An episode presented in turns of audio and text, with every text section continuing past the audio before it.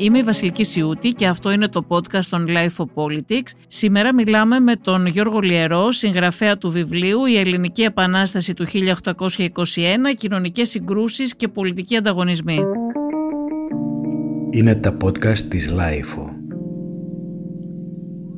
Γιώργο, είσαι συγγραφέας του βιβλίου μαζί με άλλους δύο του βιβλίου «Η Επανάσταση του 1821. Κοινωνικές συγκρούσεις και πολιτικοί ανταγωνισμοί». Ήσουν και μέλος της Οργανωτικής Επιτροπής του συνεδρίου που έγινε πέρσι για τα 200 χρόνια από την Ελληνική Επανάσταση με τίτλο 1821 «Η γνωστή άγνωστη επανάσταση, μια παράδοση ανταρσίας που έγινε στη νομική σχολή και στο πνευματικό κέντρο της, ε, της Αθήνας».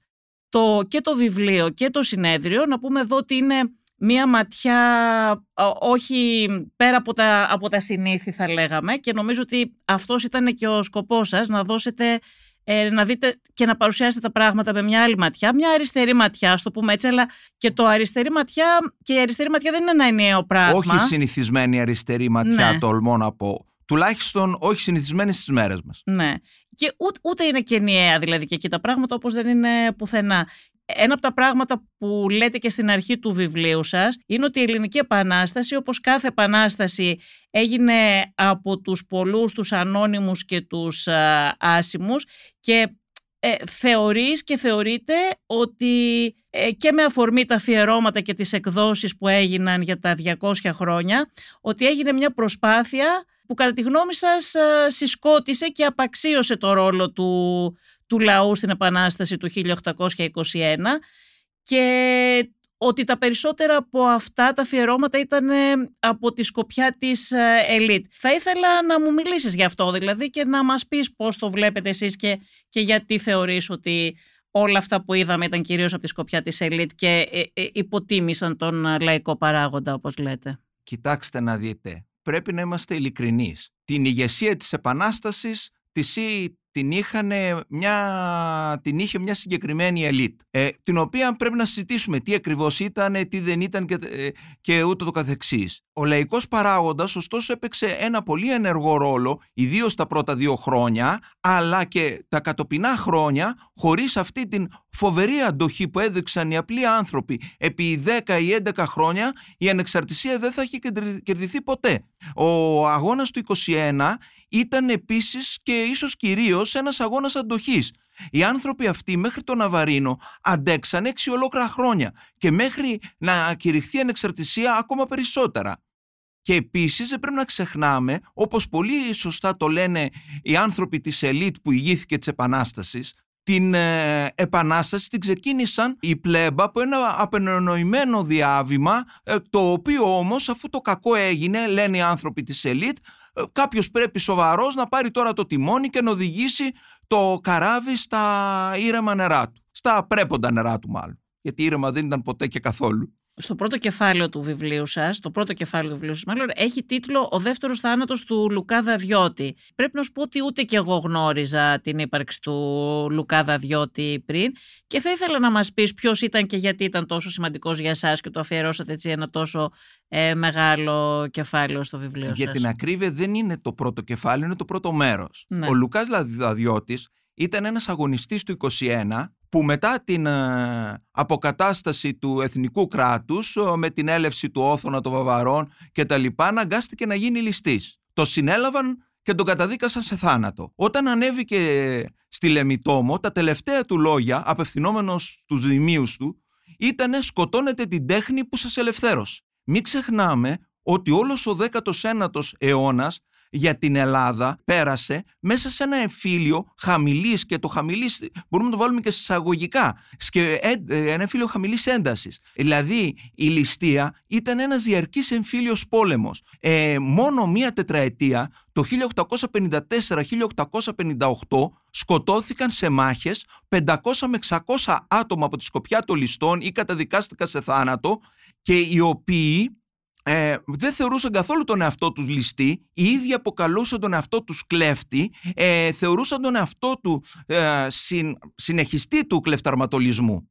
Έχοντας μια τέτοια οπτική δεν είναι καθόλου τυχαίο ότι στην έναρξη του συνεδρίου προβάλαμε και χάρη στην ευγενική χορηγία της κυρίας Φίβης Αγγελοπούλου την ταινία του ε, Θόδωρου Αγγελόπουλου Μεγαλέξανδρος. Δηλαδή αυτό που θέλαμε να πούμε λίγο πολύ είναι ακριβώς το περιεχόμενο αυτές της ε, ταινίας. Αυτή η παράδοση ανταρσίας που δεν είναι ούτε καλή, ούτε να την εξειδανικεύεις, αλλά ούτε κακή να τη στέλνεις ε, στο τάρταρο όπως κάνει η επίσημη αφήγηση.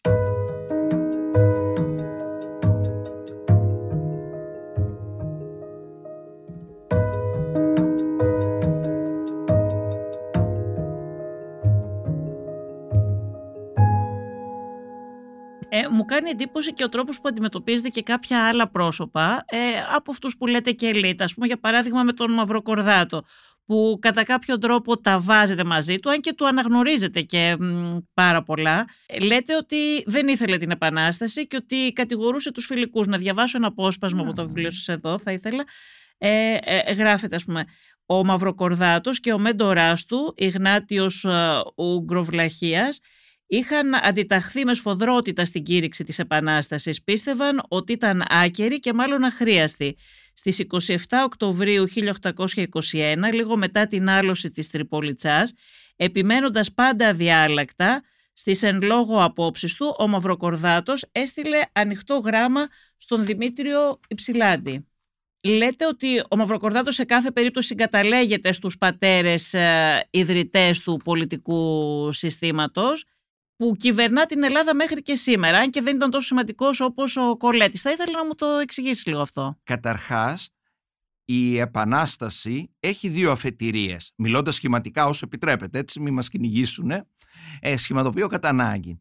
Τη μία αφετηρία θα είναι η γνωστή μας φιλική εταιρεία που σε γενικές γραμμές ακολουθεί το πρόγραμμα του Ρίγα που σημαίνει τρία πράγματα με επαναστατικό τρόπο διεκδίκηση της ε, εθνικής ανεξαρτησίας, δημοκρατική λύση για το εσωτερικό ζήτημα και στενή συνεργασία με τους αδελφούς βαλκανικούς λαούς, ακόμα και με τους Οθωμανούς. Η άλλη παράδοση, η οποία είναι αυτή που επικρατεί, είναι ο κύκλος της Πίζας. Αυτά δεν χωρίζουν απλό, έτσι απλά γιατί οι άνθρωποι του κύκλου της Πίζας, Μαυροκορδάτος. Πες μας πρώτα, είναι... γιατί μπορεί να μην ξέρει ο κόσμος. Πες μας λίγο για τον κύκλο της Πίζας. Είναι μέσα στη φιλική εταιρεία εντός εκτός. Δηλαδή είναι κάπου την καταγγέλνουν κτλ. Είναι οι άνθρωποι όπως ο Μαυροκορδάτος, ο Ιγνάτιος, ο επίσκοπος, ο Μητροπολίτης, συγγνώμη, κάνω λάθος τον τίτλο του, οι οποίοι βρέθηκαν στην Πίζα της Ιταλίας και οι οποίοι ουσιαστικά είχαν μια οπτική ε, για την Επανάσταση που είναι αυτή που δεσπόζει σε όλα τα 200 χρόνια του ελληνικού κράτους. Ας πούμε, ο Μαυροκορδάτος είναι αυτός που έρχεται πρώτος σε ρήξη με την παραδοσιακή ρωσοφιλία που έχουν τα ελληνικά επαναστατικά κινήματα. Είναι ο πρώτος που θεωρεί την Επανάσταση πριν καν ξεσπάσει, την, μάλλον την εθνική ανεξαρτησία της Ελλάδας, πριν καν ξεσπάσει η Επανάσταση, ως ένα απαραίτητο ανάχωμα για την επέκταση της Ρωσίας. Ο Μαυροκορδάτος επίσης είναι αυτός ο οποίος σε αντίθεση με τους φιλικούς θέλει να ξεκοπεί κάθε λογαριασμός, κάθε συσχέτιση με τους Καρμπονάρους, με τους ε, Ισπανούς επαναστάτες, με όλα τα άλλα ε, ευρωπαϊκά επαναστατικά κινήματα.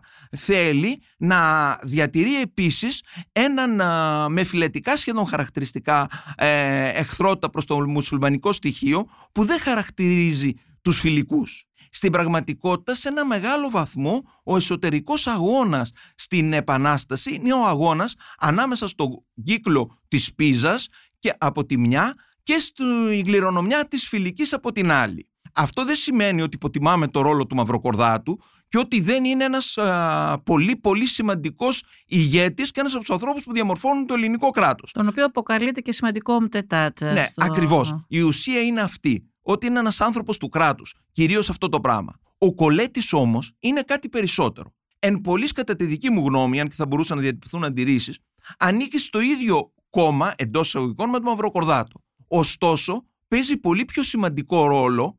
Χωρίς τον Κολέτη δεν θα είχαν κερδιθεί από αυτούς που τους κέρδισαν οι εφήλοι πόλεμοι. Στο ίδιο κόμμα δεν ανήκαν ο Κολέτης και ο Μαυροκορδάτος. Ε, το είπα, γι' αυτό είπα τα εισαγωγικά. Ναι. Ο Κολέτης ανήκει στο γαλλικό κόμμα, ναι. ο, ο Μαυροκορδάτος στο αγγλικό. Ωστόσο, συσπηρώνω κατά τη γνώμη μου και οι δύο στρέφονται εναντίον του κόμματος πάλι εντός εισαγωγικών που είναι η φιλική. Γι' αυτό αξίζει να κάνουμε μια ιδιαίτερη μνήμα, γιατί είναι κάτι πάρα πολύ σημαντικό το τι είναι η φιλική και το πώς εξελίσσονται και πώς δεν εξελίσσονται και ποια είναι τα ελαττώματά τους και ε, τα προτερήματά τους κτλ.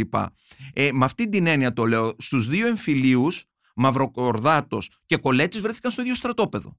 Όμως, αυτοί οι εμφύλοι που χάραξαν σε μεγάλο βαθμό την πορεία του ελληνικού κράτους, ε, η έκβασή τους, κερδίθηκαν όχι χάρη στο Μαυροκορδάτο, αλλά χάρη στον Κολέτη. Ο Κολέτης ήταν αυτός που εξασφάλισε τη συμμαχία με τους ουρμελιώτες μισθοφόρους που έδωσαν την νίκη στο στρατόπεδο των ε, νικητών. Και επίσης θα έπρεπε να πούμε δύο κουβέντες για το πώς καταλαβαίνουμε Το λέτε εμείς... πάντως και εδώ συγγνώμη, λέτε ότι στην πραγματικότητα το ελληνικό πολιτικό σύστημα αντιστοιχεί περισσότερο στη φουστανέλα του πληθωρικού κολέτη παρά στη ρεντικότητα του ξινού μαυροκορδάτου.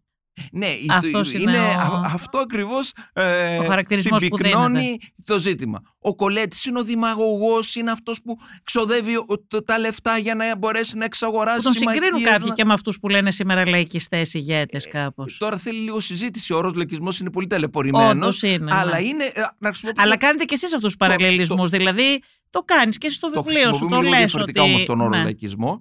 Αλλά Όχι, όχι, δεν λέω για το λαϊκισμό μόνο. Λέω ότι συγκρίνεις τον κολέτη. Λες ότι... αμοραλιστής, ε, δημαγωγός, όλα αυτά μπορούμε να το πούμε. Ναι. Πολύ εύκολα. Ε, για να χρησιμοποιήσουμε λίγο πιο ακριβή. Είναι ένας εκπληκτικός δημαγωγός. Και όλη του η πορεία μετά Του οι επόμενες συγκρίνεται και με τους δεκαετίες. πολιτικούς τους σημερινούς, θέλω να πω, τον Ε, Κολέτη και τον α, Μαυρογορδάτο. Δηλαδή, να πω μια σύγκριση, κινδυνεύοντας να φάω ξύλο. Ε, θα λέγαμε ότι ο Κολέτης φέρνει προς τον Αντρέα Παπανδρέου, ο Μαυροκορδάτο φέρνει προς τον Σιμίτη. Αν μου επιτρέπετε μια τέτοια σύγκριση, με τον κίνδυνο να φάω ξύλο, βέβαια. Αλλά πρέπει μερικές φορές να τα κάνεις χοντρά και μετά, αφού κατακτήσουμε τα χοντρά, πάμε και σε λεπτομέρειες. Γιατί ότι είχε λίγο χειρότερη φήμη ο Κολέτης, όχι; Είχε, έχει, έχει πάρα πολύ κακή φήμη ο, χο- ο Κολέτης. Δηλαδή, Ε, ναι, ενώ ο Αντρέα Παπανδρέου. ε, Και επίσης ήταν δεν θα γνωστός το- και τις ερωτικές του ιστορίες. Που ήταν Αυτό πρώτη φορά το ακούω. Δεν είναι Ε, α- ιδέα. α- απίστευτος. Κατηγορείται ότι έστειλε συνεργάτη του να σκοτωθεί από τον Ανδρούτσο ακριβώς για να του πάρει τη γυναίκα. Επίσης είχε τρεις Οθωμανές παλακίδες από τις Οθωμανίδες, ε, ε, Οθωμανίδες εχμαλώτους. Ήταν αρκετά. αυτό πρώτη φορά το ακούω. Αρκετά. Μαζί με αυτές όταν ερχόταν ο Δράμαλης και όλο το πολιτικό προσωπικό ήταν όπου φύγει φύγει, μαζί τους μπήκε στα καράβια και με την ερωμένη και με τις παλακίδες του κτλ. Αλλά ήταν έδο χαρεμιού κάπως. Κάπως έτσι. Δεν Αλλά, ήταν ο ε, μόνος. Εμείς Ήταν αρκετά μαθαίνουμε συνηθισμένο. στην ιστορία ότι μόνο οι Οθωμανοί είχαν χαρέμια. Δυστυχώς υπάρχουν και πιο σκοτεινές πλευρές ότι υπήρχαν και χαρέμια αγοριών από τους Έλληνες οπλαρχηγούς. Μια συνήθεια προφανώς που την είχαν αντιγράψει από τους Οθωμανούς, οι οποίοι την είχαν φέρει από την κεντρική Ασία. Όπου είναι, πολύ, είναι, πιο συνηθι- είναι αρκετά συνηθισμένο οι πολέμαρχοι να έχουν ε, αγορά. Και μάλιστα ένας από τους λόγους που έφτιαξε ο Καποδίστρες, το γνωστό αυτό αρφανοτροφείο, ήταν ε, για να δώσει ένα άσυλο σε αυτά τα αγόρια. Να τα προστατεύσει δηλαδή. Προσοχή όμως, μην παρεξηγηθώ. Εγώ δεν Αυτό λέω ότι ήθελα ο να πω, κάθε κα- οπλαρχηγό Είχε γράψει είχε και κάποιο, χαρέμι. νομίζω ο Χατζής Έτσι. κάτι είχε γράψει και είχε ξεσηκωθεί έτσι μια Κοίταξε να δει. Υπάρχει αντίδραση. Εγώ δεν το ξέρω το θέμα για να πω Α, την α, αλήθεια, αυ- οπότε δεν μπορώ α- καθόλου αυτό που να θα ήταν σοβαρό λάθο. εκφέρω και άποψη. Αυτό που θα ήταν σοβαρό λάθος και φυσικά θα ήταν διαστρέβλωση πραγματικότητας, θα ήταν να πούμε ότι ο κάθε οπλαρχηγό είχε χαρέμι. Αυτό ήταν ψεύδο. Θα ήταν ψεύδος. Και θα ήταν συκοφαντία ή ό,τι άλλο θέλετε να το, να το πούμε. Το ότι κάποιοι όμως είχαν ή ότι κάποιοι δεν ήταν πατριώτες, αλλά αυτό που θα λέγαμε μισθοφορικοί επιχειρηματίες, ότι κάποιοι άλλοι ήταν και τα δύο, είχες πάρα πολλές ταχύτητες. Γιατί μια κοινωνία κάνει μια επανάσταση με αυτό που έχει. Δεν κάνει, την κάνει με αγγέλους. Έτσι. Μμμ. Αυτό δεν σημαίνει ότι υποτιμάμε την επανάσταση. Σημαίνει απλώς ότι αναγνωρίζουμε μια πραγματικότητα. Και καλύτερα να τη λέμε εμείς παρά να τη λέει ο άλλος εναντίον μας. Εμείς είμαστε με την επανάσταση στο βιβλίο, για να μην τα Ναι. μπερδέψουμε αυτά. Εμείς είμαστε με την επανάσταση. Δεν ακολουθούμε μια γραμμή αποδόμησης, ευτελισμού της κτλ. κτλ. Σε καμία Θέλω να πω ότι περίπτωση. δεν είναι έξυπνο να κρύβεις γεγονότα γενικά. ακριβώς. δεν, δεν καταλαβαίνω για ποιο λόγο πρέπει να γίνεται αυτό το πράγμα.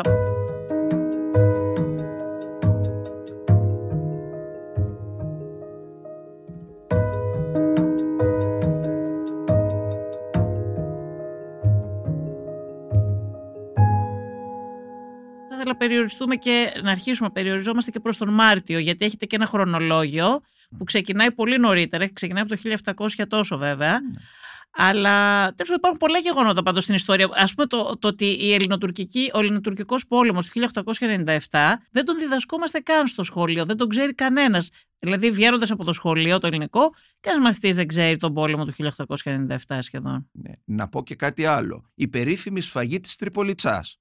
Και για αυτήν επίσης. Έχει δύο πλευρές. Δεν ξέρει κανένας μαθητή τίποτα όταν είναι τελειώνει το απαράδεκτο σχολείο. το τι έγινε. Η άλλη πλευρά όμως που την ξεχνάμε είναι ότι όλοι οι αγωνιστές, οι πολλοί αγωνιστές, οι περισσότεροι αγωνιστές που έχω διαβάσει εγώ που έγραψαν για αυτήν, την περιγράφουν με τα μελανότερα χρώματα. Δηλαδή, τις φρικαλαιότητες που διαπράχθηκαν στη, φρι- στην Τριπολιτσά. Θέλεις να μας μιλήσεις λίγο, γιατί αναφέρεστε και στο Ναι. βιβλίο σας για τη μάχη της Τριπολιτσά. Ναι. Αυτό που εμένα με. Την οποία ο- το περισσότερο, ε, οι περισσότεροι τουλάχιστον μέχρι πριν από μερικά χρόνια την ξέρουν σχεδόν έτσι όπως την αφηγούνται τα δημοτικά τραγούδια.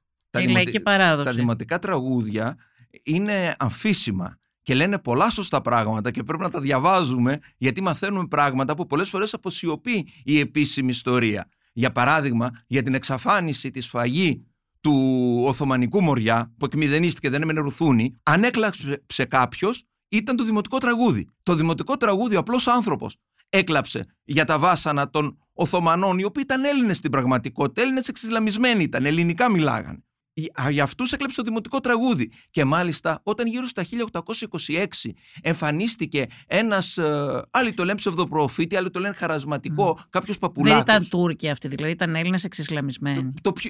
Ω επιτοπλίστων, κατά τη γνώμη μου, έτσι ήταν τα πράγματα. Ω επιτοπλίστων ήταν Έλληνες εξισλαμισμένοι σε ένα μεγάλο βαθμό. Δεν λέμε τώρα για τους αξιωματούχους που ερχόνταν Καλά, ναι. εκεί. Αλλά μην ξεχνάτε ότι οι πλούσιοι Οθωμανοί τη γλίτωσαν. Όλοι οι πλούσιοι Οθωμανοί εξαγόρασαν την ελευθερία τους και κατάφεραν και γλίτωσαν. Οι φτωχοί την πάτησαν. Οι φτωχοί, οι φτωχοί Οθωμανοί και οι φτωχοί Εβραίοι. Όμως αυτό που τιμάει τους Έλληνες επαναστάτες είναι ότι ήταν οι πρώτοι που κατήγγυλαν αυτές τις φρικαλαιότητες. Και προσέξτε, χωρίς συμψηφισμούς. Δεν βγήκε ο Σπηλιάδης ή ο Φωτάκος να πει «Άμα σφάξατε εσείς τόσους στην Έδεσα ή σφάξατε τόσους εκεί» Στην που θα Άουσα, μπορούσε δεν να έγινε. το πει. Που θα μπορούσε, στην Άουσα, συγγνώμη. Που θα μπορούσε να το πει. Ε, δεν λένε όμως αυτό. Ε, ε, την περιγράφουν με τα μελανότερα χρώματα. Και αυτό νομίζω είναι κάτι που μπορεί να μας κάνει περήφανος.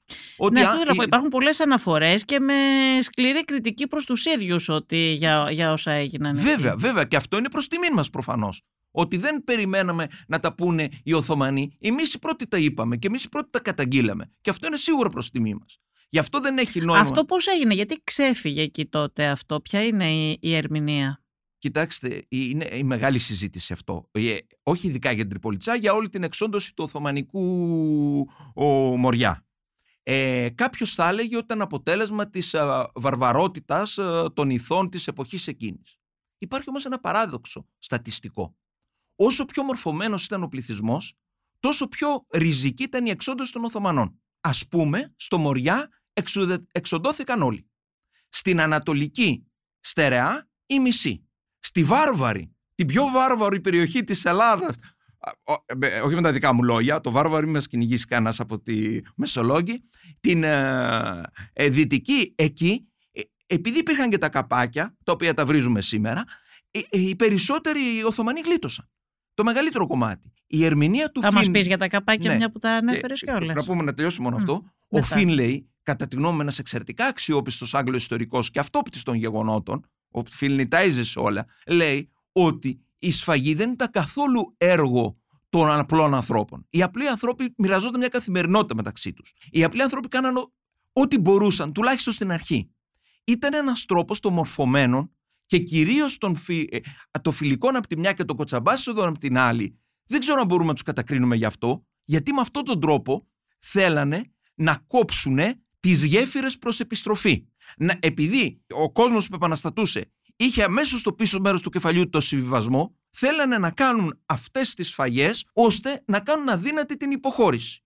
Ε, εγώ αυτός στι μέρες με τις δικές μου αξίες και με τα δικά μου κριτήρια το θεωρώ φυσικά παράδεκτο. Ωστόσο, ήταν πραγματικά δεν είμαι στη θέση αυτών των ανθρώπων για να ξέρω πώς θα λειτουργούσα κτλ. κτλ. Έλα, βέβαια, αυτό, είναι, αυτό πρέπει να το σκεφτόμαστε πάντα. Ότι όταν μιλάμε για ιστορικά γεγονότα, πρέπει να σκεφτόμαστε το πώς λειτουργούσε ο κόσμος και πώς σκεφτόταν εκείνη την περίοδο. Δεν μπορούμε να κρίνουμε τα γεγονότα του 1821 με τις ε, σημερινές συνθήκες. Σκεφτεί, ε, ας σκεφτούμε όμως ότι ο κόσμος μας σε πολλά έγινε χειρότερο. Ναι, γιατί και τότε και τη Γαλλική Επανάσταση, αν κρίνουμε τους επαναστατημένους το τι έκαναν, θα τους βγάλουμε τότε Ναι. και βάρβαρους και δεν Ναι, ξέρω εγώ τι ναι. και θα... Ε, Ναι, ή δεν είναι πάντως, έτσι όμως. Το σίγουρο είναι ότι δεν ήταν έργο των απλών αμόρφωτων ανθρώπων όπως ε, θα μας βόλευε. Και ε, θα μας βόλευε λέω γιατί στη συνέχεια θα δούμε για εθνικιστικούς λόγους, ενώ τα επόμενα 100-200 χρόνια, σφαγές μπροστά στις οποίες οι σφαγές του Μοριά ήταν ε, μικρά περιστατικά. Μόνος στο Σετίφ στην Αλγερία το 1945 για σήμαντες ε, σχετικά αφορμές σκοτώνται 45.000 Αλγερίνοι. Δηλαδή, ε, μ- ο 20ος αιώνας θα δείξει ε, για εθνικιστικούς λόγους φρικαλαιότητες οι οποίες ο δύσμυρος 19ος αιώνας ήταν ε, πολύ. Θέλεις να μας πεις να κάνουμε μια παρένθεση και για τα καπάκια μια που τα ανέφερες; Κοίτα, τα καπάκια ήταν ένας τρόπος συμβιβασμού ανάμεσα στους ε, Έλληνες ενόπλους και τους Οθωμανούς που έδινε δυνατότητα στην πραγματικότητα και στους οπλαρχηγούς να έχουν καλυμμένα τα νότα τους αλλά και στο να μετριάζεται η αγριότητα του πολέμου. Ε, ξεφεύγοντας από τα καπάκια είναι πολύ χαρακτηριστικός σε εμφυλίους και το λέω γιατί έχει πολύ μεγάλο ενδιαφέρον ότι ε, πολλές φορές οι ένοπλοι, γιατί τα μισθοφόροι πια στους εμφυλίους δεν πολέμαγε, πολέμαγαν επειδή πληρωνόνταν. Ε, τα πρώτα χαρακόμματα συνεννοούνταν μεταξύ τους και πυροβολάγανε στον αέρα. Και έτσι έβλεπες μια φοβερή μάχη όλη την ημέρα και στο τέλος ο απολογισμός ήταν μερικές δεκάδες, νε- μερικές δύο-τρεις νεκροί και μερικές δεκάδες τραυματίες. Και λες, όλη την ημέρα πολεμάνε αυτοί. Στην πραγματικότητα είχαν την ευφυΐα οι απλοί άνθρωποι που πηγαίνανε στη μάχη για τον τάδε οπλαρχηγό, τον τάδε πρόκριτο, τον τάδε φαναριώτη, να μην πάνε να σκοτωθούν για χάρη του, να συνεννούνται με τους απέναντι, να πυροβολούν στον αέρα, να παίρνουν το μισθό για να μπορούν να τρέφουν τις οικογένειές τους. Και εκεί θα μπορούσαμε να πούμε ένα-δύο πράγματα ακόμα που έχουν πολύ ενδιαφέρον. Πες μου, πες μου, εμείς θέλουμε να σε ακούσουμε. Ε, Δυστυχώς οι χειρότερες αγριότητες, σε μερικές από τις χειρότερες αγριότητες σε βάρος του ελληνικού πληθυσμού, και αυτά είναι που δεν ξέρουμε, τις διέπραξαν οι ίδιοι Έλληνες. Αυτό είναι μία από τις ε, σκοτεινές σελίδες της Επανάστασης πώς σιγά σιγά εκφυλίζεται η Επανάσταση σε μια ανομική κατάσταση ε, η οποία όμως παρόλα αυτά διευκολύνει το έργο της ανεξαρτησίας. Ε, η πιο χαρακτηριστική εκδήλωση της ε, ανομικής κατάρρευσης επανάστασης είναι η ανεξέλεγκτη πειρατεία. Ε, που είναι ανεξέλεγκτη. Ε, τα τελευταία χρόνια πριν την ανεξαρτησία εικάζεται ότι το 1 τέταρτο του πληθυσμού ζει από την πειρατεία. Οι Έλληνες εννοείς. Το, τον ότι Ελλήνο, του ελληνικού πληθυσμού. Υπήρχαν Έλληνες πειρατές δηλαδή, Ε, που ε, κάναν ε, πειρατεία. ε, Ανεξέλεγκτη. Σκεφτείτε ότι ο λόγος που πέφτει το Μεσολόγγι είναι ο- ότι δεν καταφέρει να το ενισχύσει με τρόφιμο Μιαούλης και ο λόγος που ο Μιαούλης δεν καταφέρνει είναι ότι τα καλύτερα πλοία της Ήδρας και τα καλύτερα πληρώματα είναι στην πειρατεία. Και όταν ζητάει απελπισμένος ο Μιαούλης ε, ναύτες να στρατολογηθούν, οι ναύτες του λένε σιγά που θα πάμε εμείς να σκοτωθούμε για 60 και 80 γρόσια το μήνα όταν ε, οι άλλοι στο κούρσο κερδίζουν 400 και 500. Ε, τάλιρα μάλιστα. Και ξεκινά ο Μιαούλης με ελάχιστα πλοία, τα χειρότερα. Στο, στη μέση της διαδρομής του φεύγουν πλοία για να πάνε ε, στην πειρατεία. Τον ίδιο καιρό που κινδυνεύει, που ψυχοραγεί το Μεσολόγγι, ο Κριεζώτης, ο Μαυροβουνιώτης ε, ξεκινάνε για τη ληστρική εκστρατεία της ε, Βηρητού να κρουσέψουν τη Βηρητό, αφήνοντας το Μεσολόγγι στην τύχη του. Φυσικά και τους περιμένει ο, ο Εμμύρης και τους δίνει ένα καλό μάθημα, γυρίζοντας, λαιλατούν την Κύπρο, τους χριστιανούς δηλαδή, και πριν φύγουν έχουν αλλάξει τα φώτα με μια απίστευτη λαιλαστία στη Τζιά. Δηλαδή, το τι κάνουν στις βόρειες σποράδες οι Ολύμποι, δηλαδή οι Ενώ η Λιάπηδες, αίσθησή μας είναι ότι, υπάρχουν μόνο, ότι οι πειρατές ήταν ε, Οθωμανοί κυρίως. όχι. Και στην πραγματικότητα όμως, για να είμαστε ειλικρινείς, δεν ήταν Κάτι Ορθωμανοί. πήγες να πεις τώρα για τους Λιάπηδες. Ναι, ε, πε- Ναι, πε- οι- οι Λιάπηδες ε, λέ- είχαν καταλάβει ως κατακτητές της βόρειες σποράδες και είχαν υποφέρει από την εξουσία τους στα πάνδυνα ο, ο πληθυσμός εκεί. Αν θέλουν- Αρβανίτες ήταν αυτοί. Ναι, αλλά εδώ ο, για τους Αρβανίτες να μην ξεχάσουμε να πούμε κάτι, ακόμη είναι πολύ σημαντικό. Οι, οι Λιάπηδες όμως είχαν αποτρόπες συμπεριφοράς σε βάρος των ο, κατοίκων ο, των νησιών, ωστόσο από την άλλη ήταν διωγμένοι με τις οικογένειές τους. Έπρεπε έστω δια της βίας και εφάρμοσαν ακραία βία να αρπάξουν από τους ντόπιους τα απαραίτητα για να συντηρήσουν τις οικογένειες. Το λέω για να δίνουν όλα τις δύο, δύο όψεις.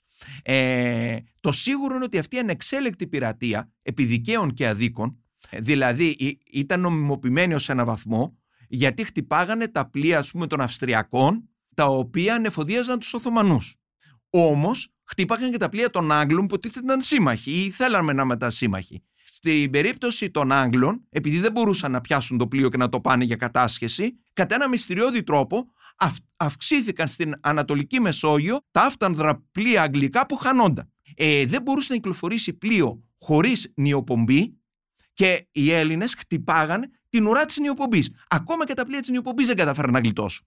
Ωστόσο αυτό έκανε καλό, γιατί παρέλυσε το εμπόριο της Ανατολικής Μεσογείου και εκβίασε τις μεγάλες δυνάμεις να επέμβουν. Μην ξεχνάτε ότι στις συνθήκες του Λονδίνου τονίζεται αυτό, ότι επεμβαίνουμε για να έρθει η ειρήνη και να σταματήσει η παράλυση του εμπορίου μας. Εκβίασαν κατά κάποιο τρόπο, με αυτόν τον τρόπο, με την ανεξέλεγκτη πειρατεία, τις μεγάλες δυνάμεις να προχωρήσουν στον Αβαρίνο και στην επίλυση του ζητήματος. Αυτά είναι πολύ λίγο έτσι φωτισμένα. Όχι για τον περισσότερο κόσμο, δεν λέω για τους ιστορικούς που τα μελετάνε και τα γνωρίζουν αυτά καλά, έτσι. Για τους ιστορικούς αυτά φυσικά είναι γνωστά. Φυσικά για τους ιστορικούς, ναι, αλλά για τον πολύ τον κόσμο. Η, η πειρατεία, έστω με ένα στρεβλό τρόπο, βοήθησε το έργο της ανεξαρτησίας. Ακριβώς γιατί εκβίαζε τους Ευρωπαίους να επέμβουν να λήξουν τον πόλεμο.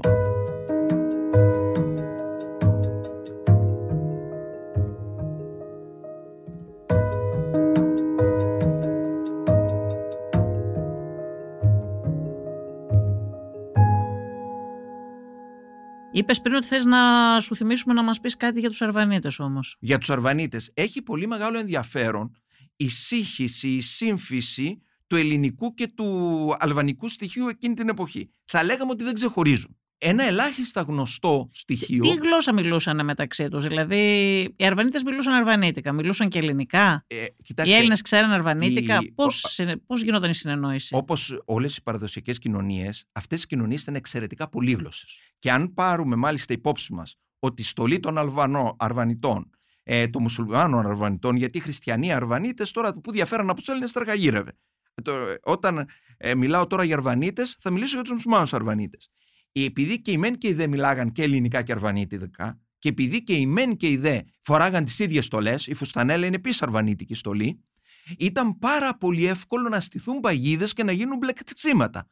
Γι' αυτό και αυτές οι νυχτερινές διαφυγές που ακούμε, για αυτές οι φοβερές νυχτομαχίες κτλ. Γιατί ήταν πάρα πολύ εύκολο και να στηθεί παγίδα και να μπει στο στρατόπεδο του άλλου, γιατί και οι δύο ήταν πολύγλωσσοι, και οι μεν και οι δε, και οι δύο χρησιμοποιούσαν τον ίδιο τρόπο πολέμου, και οι δύο σε τελευταία ανάλυση ήθελαν την ανεξαρτησία από τους Οθωμανούς. Εδώ υπάρχουν ένα-δύο λεπτομέρειες που κατά τη γνώμη είναι πολύ σημαντικές. Πρώτον, ότι στην Εθνοσυνέλευση Επιδαύρου υπήρχε προσκεκλημένος ως παρατηρητής Αλβανός. Δεύτερον, ότι ο Αλή... Αλβανός το διαχωρίζει από τους Αρβανίτες. Ε, μουσουλμάνος Αλβανός. Ήταν, υπήρχε, ναι. υπήρχε πρόσκληση τέτοια. Ότι ο Αλή Πασάς όταν είχε δει τα σκούρα είχε υποσχεθεί ελληνο-αλβανικό κράτος συνταγματικό με ισορροπία στην εκπροσώπηση. Επίσης, ο Ιλτσάκ Σουκρού, ένας πολύ σημαντικός Τούρκος ιστορικός που ζει στην Ελλάδα και έχει κάνει μερικές από τις πιο αξιόλογες δημοσιεύσεις που έχουν γίνει για το 1921, μελετώντας το Οθωμανικά αρχεία, ε, έχει κάνει και μια έκδοση από το Ίδρυμα Λαζαρίδη, αν την έχετε υπόψη σας, ε, η οποία είναι μια ογκοδέστατη δουλειά.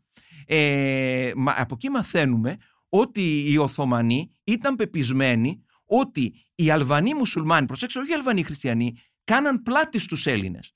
Ότι στην πραγματικότητα οι επιτυχίες των Ελλήνων σε ένα μεγάλο βαθμό πίστευαν οι Οθωμανοί είναι αποτέλεσμα συμπεγνίας των ο, οπλαρχηγών των Αλβανιτών, Αλβανών οπλαρχηγών γιατί βλέπανε στην ελληνική ανεξαρτησία το πρώτο βήμα για τη δική τους ανεξαρτησία.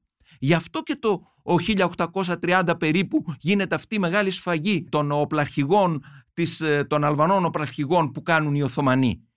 Ουσιαστικά είναι τα χρωστούμενα από κατά την γνώμη των Οθωμανών πλάτες που βάλαν οι Αλβανοί πολέμαρχοι στους Έλληνες. Ε, τελικά ποιοι είναι οι λόγοι που θεωρείς ότι έχουν, έχει υποτιμηθεί, τι έχει υποτιμηθεί από την συμμετοχή του ελληνικού λαού στην Επανάσταση; Υπάρχουν ε, πολλές πλευρές τις οποίες θα μπορούσε να συζητήσει κανείς ε, συζητώ, ε, θέλοντας να θίξει το ζήτημα της λαϊκής συμμετοχής.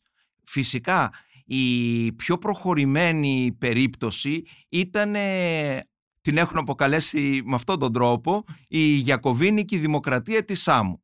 Εκεί ήταν η περίπτωση που το πρόγραμμα της ε, φιλικής από τον πολύ σπουδαίο λογοθέτη εφαρμόστηκε στην πληρότητά του. Ε, επίσης μια άλλη πτυχή που αναδεικνύει τη λαϊκή συμμετοχή είναι η ίδια η μορφή του στρατοπέδου που είχε ε, η Επανάσταση. Δυστυχώς στην Ελληνική Επανάσταση δεν είχαμε κάτι ανάλογο με αυτό που ήταν ε, οι Δήμοι στην Αμερικάνικη Επανάσταση ή οι τομείς ή εταιρείες στην Γαλλική Επανάσταση ή τα Σοβιέτ στη Ρωσική Επανάσταση. Δεν υπήρξαν δηλαδή αυτόνομοι θεσμοί από τον από τα κάτω οι οποίοι, μέσω των οποίων να οργανώνουν την παρέμβασή τους. Ωστόσο, ένα πολύ σοβαρό ανάλογο του ήταν το ελληνικό, αυτού του πράγματος ήταν το ελληνικό στρατόπεδο. Ε, στο ελληνικό στρατόπεδο οι ένοπλοι τη μέρα τους σε ένα μεγάλο μέρος την περνούσαν συζητώντας για τα προβλήματα. Ε, ξεκίναγε το πρωινό τους φτιάχνοντας δύο-τρεις κύκλους γύρω από κάποιον οπλαρχηγό όπου συζητάγανε ε, όλα τα ζητήματα, τα πολεμικά κατορθώματα, ε, τις πολιτικές συγκρούσεις ε, και ούτω καθεξής. Πάντως Γιώργο, ενώ τους ασκείτε κατά κάποιο τρόπο έτσι και κριτική και ο Μάρκ Μαζάουερ και το, το λέτε κι εσείς, το λέτε στο βιβλίο σας, ε, επισημαίνει την άναρχα δημοκρατική φύση της εξέγερσης και το χάσμα ανάμεσα στους αρχηγούς των Ελλήνων ε, και τους άντρες που τους ε, ακολουθούσαν. Άρα γιατί διαφωνείτε; Ή η Βερέμης Κολιόπουλος που επίσης τους ε, αναφέρεται στο βιβλίο έχουν γράψει και το λέτε ότι ανάμεσα σε αυτούς που ξεκίνησαν την Επανάσταση συμπεριλαμβάνονταν πολλοί καιροσκόποι και πλάνητες στοιχεία που συνήθως προκαλούν τις ρήξεις. Το αναφέρω όπως το βάζετε και εσείς αυτό το απόσπασμα, όπως είναι γνωστό ε, σπάνιες τις, τις επαναστάσεις τις προκαλούν οι νοικοκυρέοι γράφουν οι Βερέμις και Κολιόπουλος ναι. και το αναφέρετε και εσείς στο, ε, στο βιβλίο σας αν αυτό. Μου επιτρέπετε ένα σχόλιο, θα ήταν άδικο να κατηγορήσουμε το Μαζάουερ ότι δεν αναδεικνύει το ρόλο των από τα κάτω. Εγώ έχω την εκτίμηση ότι από τις επίσημες εκδοχές και τις επίσημες εκδόσεις και τα λοιπά, το βιβλίο του Μαζάουερ είναι το πιο δυνατό όσον αφορά αυτό το σημείο. Μιλάμε σε γενικές γραμμές και με τον τρόπο αυτό προφανώς αδικούμε τον έναν ή τον άλλον συγγραφέα.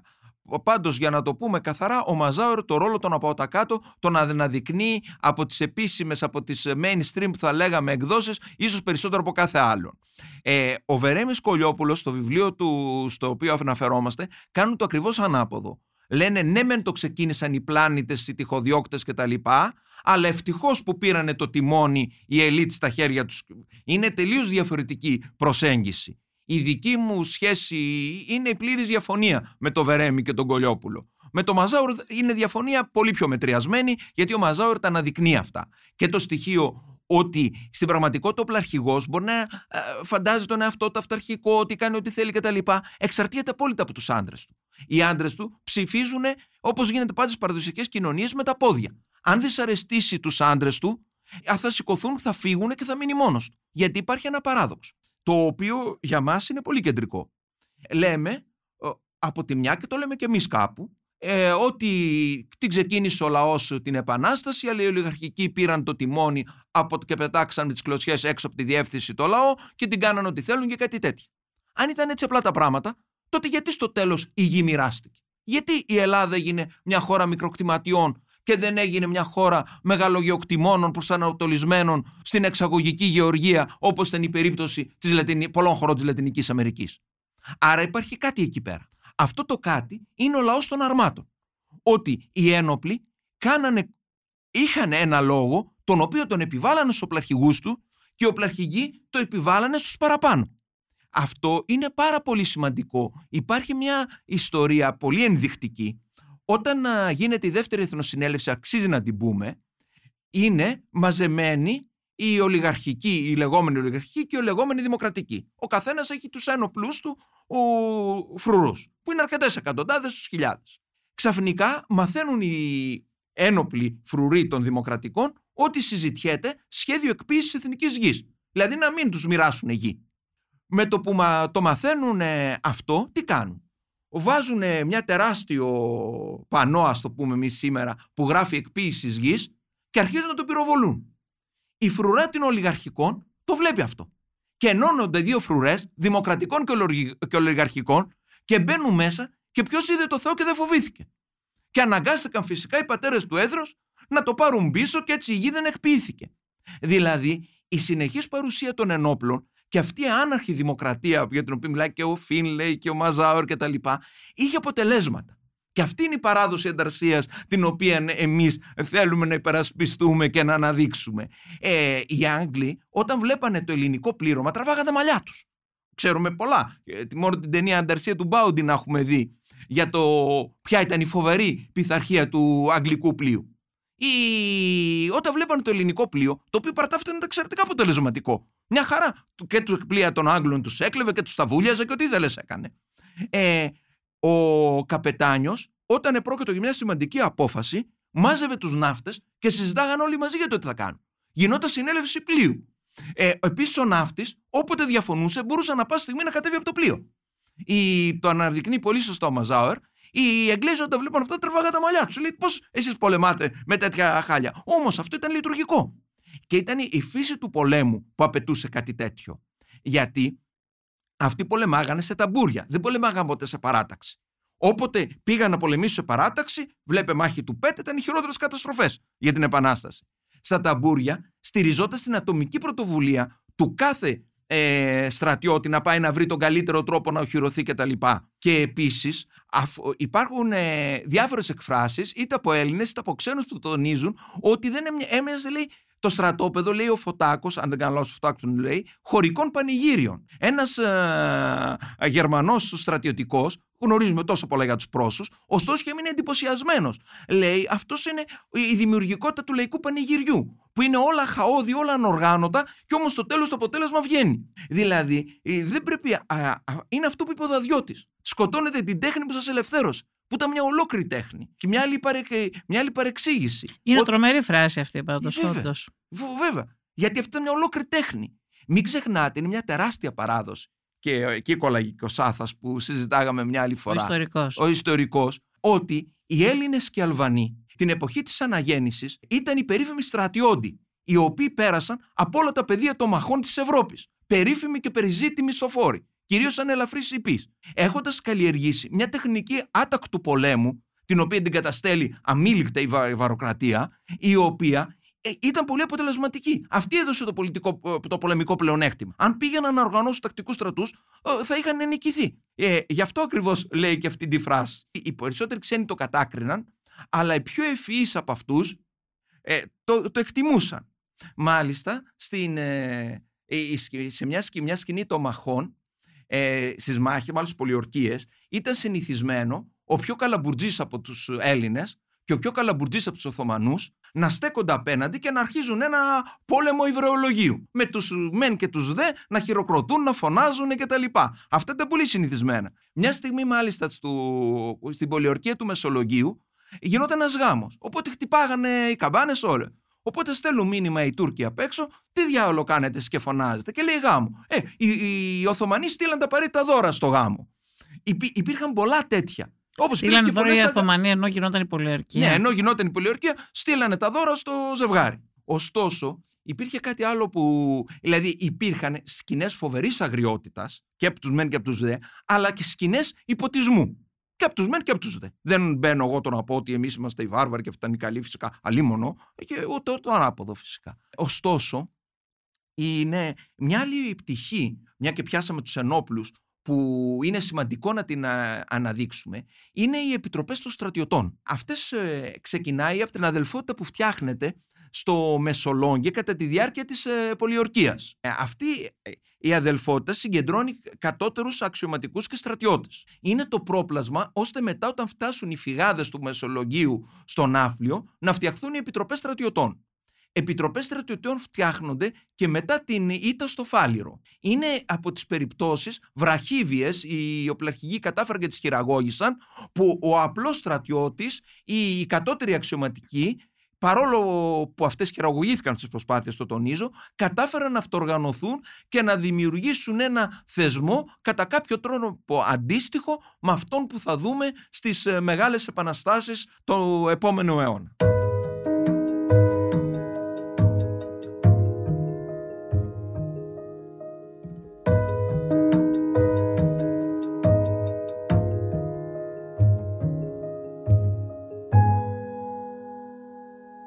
Να πάμε λίγο στο Μάρτιο του 2021 και αυτή είναι η Ναι. τελευταία ερώτηση. Νομίζω ότι στο δικό σας χρονολόγιο ξεκινάτε από τις... Καλά, ξεκινάτε είπαμε από το 1700 και πριν, αλλά για τον Μάρτιο είναι 22 Φεβρουαρίου με το παλιό ε, ημερολόγιο, 6 Μαρτίου με το νέο. Μιλάτε για τον Αλέξανδρο, ξεκινάει από τον Αλέξανδρο Υψηλάντη που διαβαίνει τον ποταμό Προύθο με την προκήρυξη μάχου υπερπίστεως και, και πατρίδας και κηρύσσει την επανάσταση στις ε, 24 Φεβρουαρίου λέτε εσείς ε, με το παλιό ημερολόγιο 8 Μαρτίου με το καινούριο. Ε, τι ήταν η προκήρυξη μάχου υπερπίστεως και πατρίδος; είναι αφορμή, μου δίνεται αφορμή, καθώς δεν έχουμε και πολύ χρόνο, να τονίσω το ρόλο των αδελφών Υψηλάντη, ο οποίος κατά τη γνώμη μου υποβαθμίζεται και αδικείται. Δεν υπάρχει καμία αμφιβολία ότι τουλάχιστον ο Αλέξανδρος ήταν ανίκανος περί τα στρατιωτικά. Αυτό δεν υπάρχει καμία αμφιβολία. Ωστόσο, παρά την αριστοκρατική του καταγωγή, είναι αυτοί που οι αδελφοί Ψηλάντη που φέρνουν το πνεύμα της Γαλλικής Επανάστασης μέσα στην ελληνική. Και το πιο σημαντικό ακόμα είναι η στενή σχέση που έχουν οι Ψηλάντιδες με τους ε, Ρώσους δεκεμβριστές. Στην πραγματικότητα είναι ο ίδιος κύκλος. Οι Ρώσοι δεκεμβριστές, όπως ξέρουμε, το 1825 θα επιχειρήσουν ε, μια εξέγερση στην ε, Αγία Πετρούπολη, θα αποτύχει, θα σφαγούν και θα εξοριστούν, ωστόσο η εξέγερσή τους θεωρείται η απαρχή του, μεγά, του μακριού 19ου αιώνα που οδηγεί στη Ρωσική Επανάσταση. Οι, οι Ψηλάντιδες με τον ο, Βολκόνσκι με του, ο, και με πολλούς, το, το, με πολλούς άλλους δεκεμβριστές είναι η ίδια παρέα. Είναι στις ίδιες μεσονικές σχο, στοές, κάνουν, στη, είναι στις ίδιες, είναι, έχουν τελείως προσωπική σχέση και, ε, και επίσης όταν ο Υψηλάντης περιμένει την παρέμβαση των Ρώσων δεν περιμένει ακριβώς ε, κατά μία γνώμη την παρέμβαση του Τσάρου. Περιμένει την παρέμβαση του Ορλόφ, ο οποίος ηγείται της μεραρχίας, της 16ης μεραρχίας του Τσαρικού στρατού που βρίσκεται στα σύνορα με την Οθωμανική Αυτοκρατορία και είναι ε, από τους πιο εξέχοντες ε, δεκεμβριστές ηγέτες και αδελφικός φίλος του Υψηλάντη. Ο, έχουν γραφτεί πολλά για την ε, ακατα πόσον προεξοφλούσε ή δεν προεξοφλούσε αυτή την επέμβαση των ο, δεκεμβριστών, όχι των Ρώσων γενικά, των Ρώσων δημοκρατικών. Αυτό έχει πολύ μεγάλη σημασία. Δημοκρατικό κίνημα στην Ελλάδα και δημοκρατικό κίνημα στη Ρωσία ξεκινάνε σχεδόν από την ίδια μήτρα. Είναι πολύ σημαδιακό. Η αυτό. προκήρυξη αυτή τι ήταν, η μάχου υπερπίστεως και Έβαζε πατρίδος. ακριβώς αυτά τα στοιχεία που είχαν κάνει έξαλλο το Μαυροχορδάτο. Ουσιαστικά συνέδεε την Ελληνική Επανάσταση με τις επαναστάσεις των Καρμπονάρων, με τις επαναστάσεις που, που, και τις άλλες κινήσεις που γινόταν στις κίνησεις της Ευρώπης. Γι' αυτό ακριβώς βάζει τις φωνές στην προαναφερθήσα. Καρμπονάρη αλλά βάζει και την πίστη μέσα. Προφανώς, μα δεν θα μπορούσε να με τη βάζει. Ε, καταρχάς δεν ήταν άθεοι οι άνθρωποι. Πιστοί ήτανε. Αλλά μια και είπαμε τη λέξη τη, τη πίστη, πρέπει να πούμε κάτι άλλο που είναι πολύ σημαντικό από τη σκοπιά που πιάσαμε τα θέματα. Την υπόθεση του λαϊκού μεσιανισμού την οποία στο συνέδριο προσπαθήσαμε να την αναδείξουμε με δύο εξαιρετικές εισηγήσεις από τον πατέρα Αντώνιο Πινακούλα και από τον ο, σημαντικό ιστορικό μας Μάριο Χατζόπουλο. Υπήρχε από τη μια ο διαφωτισμός, αυτό που αναδεικνύει η mainstream ανάλυση. Υπήρχε όμως και κάτι που ήταν στις λαϊκές μάζες πολύ πιο διαδεδομένο. Προς τιμήν του το αναδεικνύει πάρα πολύ έντονο Μαζάουερ. Αυτός ο λαϊκός μεσιανισμός, η παράδοση του προφητικού χιλιασμού, η οποία υπάρχει από την επαύριον της άλωσης. Η θρύλη για το μαρμαρωμένο βασιλιά, όλα αυτά τα πράγματα. Αυτά δεν είναι ελληνικά, είναι ρωμαϊκά. Ε, κάνω μια λεπτή διάκριση, θα θέλαμε μια ολόκληρη συζήτηση ακόμα για να τη συζητήσουμε, ότι οι, οι αγροτικές α, μάζες έχουν, οι επιμενικές μάζες, για να, δεν είναι μόνο αγρότες ή κυρίως αγρότες, έχουν μια αντίληψη για ένα λιτρωμό, για ένα ξεσηκωμό, που θα επαναφέρει τα πράγματα στην σωστή τους κατάσταση. Αυτό διατρέχει τους τέσσερις αιώνες της ε, τουρκοκρατίας. Και υπάρχει οι γνωστές προφητείες του Αγαθάγγελου που είναι πολύ παλαιότερες από τότε που τις έγραψε ο γνωστός που μας τις έχει κάνει, ο γνωστός ιερωμένος μας έχει κάνει, φέρει στη διάθεσή μας. Ε, μην ας μην ξεχνάμε ότι από τα διαφωτιστικά κείμενα οι προφητείες του, του Αγαθάγγελου πολλές φορές ε, στόμα-στόμα με χειρόγραφο κυκλοφορούσαν από χέρι σε χέρι τις παραμονές της Επανάστασης είχαν τάσει στο τελευταίο σπίτι. ο απλός κόσμος δεν σηκωνόταν ε, δεν ξεσηκωνόταν τόσο για την αρχαία Ελλάδα. Ξεσηκωνόταν για να χρησιμοποιήσουμε τα λόγια τους για να φέρει το Ρωμαϊκό. Ε, αναφέρεται μάλιστα η ιστορία, θα μπορούσαμε και να κλείσουμε με αυτή, γιατί είναι πολύ ενδεικτική, ότι ένας ε, Αλβανός μαντατοφόρος που είναι με την πλευρά των Ελλήνων, χαρούμενος, ε, βρίσκει έξω στην Κόρινθο μια παρέα οπλοφόρων και αρχίζει ε, να ουρλιάζει που τους βλέπει. Αδέλφια, το κερδίσαμε το Ρωμαϊκό. Αδέλφια, το κερδίσαμε το Ρωμαϊκό. Ήρθε το Ρωμαϊκό. Για κακή του τύχη όμως ήταν Οθωμανοί, οι οποίοι είχαν το μεταξύ ξαναπάρει τις θέσεις. Και τον Μάρτιο, τον Μάρτιο του 21, ποιο ήταν το καθοριστικό γεγονός για την Επανάσταση; Και ας κλείσουμε με αυτό. Ακριβώς επειδή ήταν μια πραγματική επανάσταση, δεν υπήρχε ένα καθοριστικό γεγονός. Υπήρχαν πολλά και εκ των υστέρων, όταν κοιτάει κανείς το χάρτη, είναι πολύ δύσκολο να μπορέσει Γιατί να καταλάβει. Γιατί τοποθετούμε στον Μάρτιο όμως του 21 ε, την έναρξη της Υπήρχαν πολλά το Μάρτιο, εννοώ, όχι Α. πολλά γενικώς και ορίστο. Ε, δηλαδή, η πληροφόρηση που μας δίνει και ο Μαζάουερ σε αυτό το επίπεδο είναι εντυπωσιακή. Δηλαδή, σε όλη μια εποχή που δεν υπάρχει ούτε τηλεόραση, ούτε μέσα κοινωνική δικτύωσης, ούτε τίποτε, ε, ε, ήδη από τον ο, το χειμώνα του 20 προς 21, σε όλα τα καπηλιά στην, ε, στη Βλαχία και την ε, Μολδαβία, οι Αλβανοί στρατιώτες λένε ότι θα ξεσηκωθούμε αυτή την άνοιξη. Είναι, όλοι το λένε.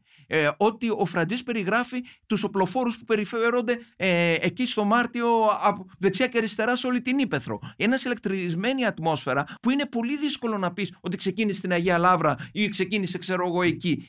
Ακριβώς όπως κάθε πραγματική επανάσταση είναι δύσκολο παρά μόνο εκ των υστέρων και για λόγους συμβολικούς και συμβατικούς να δώσει το σημείο της έναρξής της. Έχει πολλαπλές αιστείες που όλες βέβαια είναι, από το, είναι μέσα στο Μάρτιο. Το πώς συντονίζεται όλο αυτό το πράγμα χωρίς να υπάρχει ένα κέντρο με αυτό που θα λέγαμε νοημοσύνη τους μήνους είναι πραγματικά εντυπωσιακό.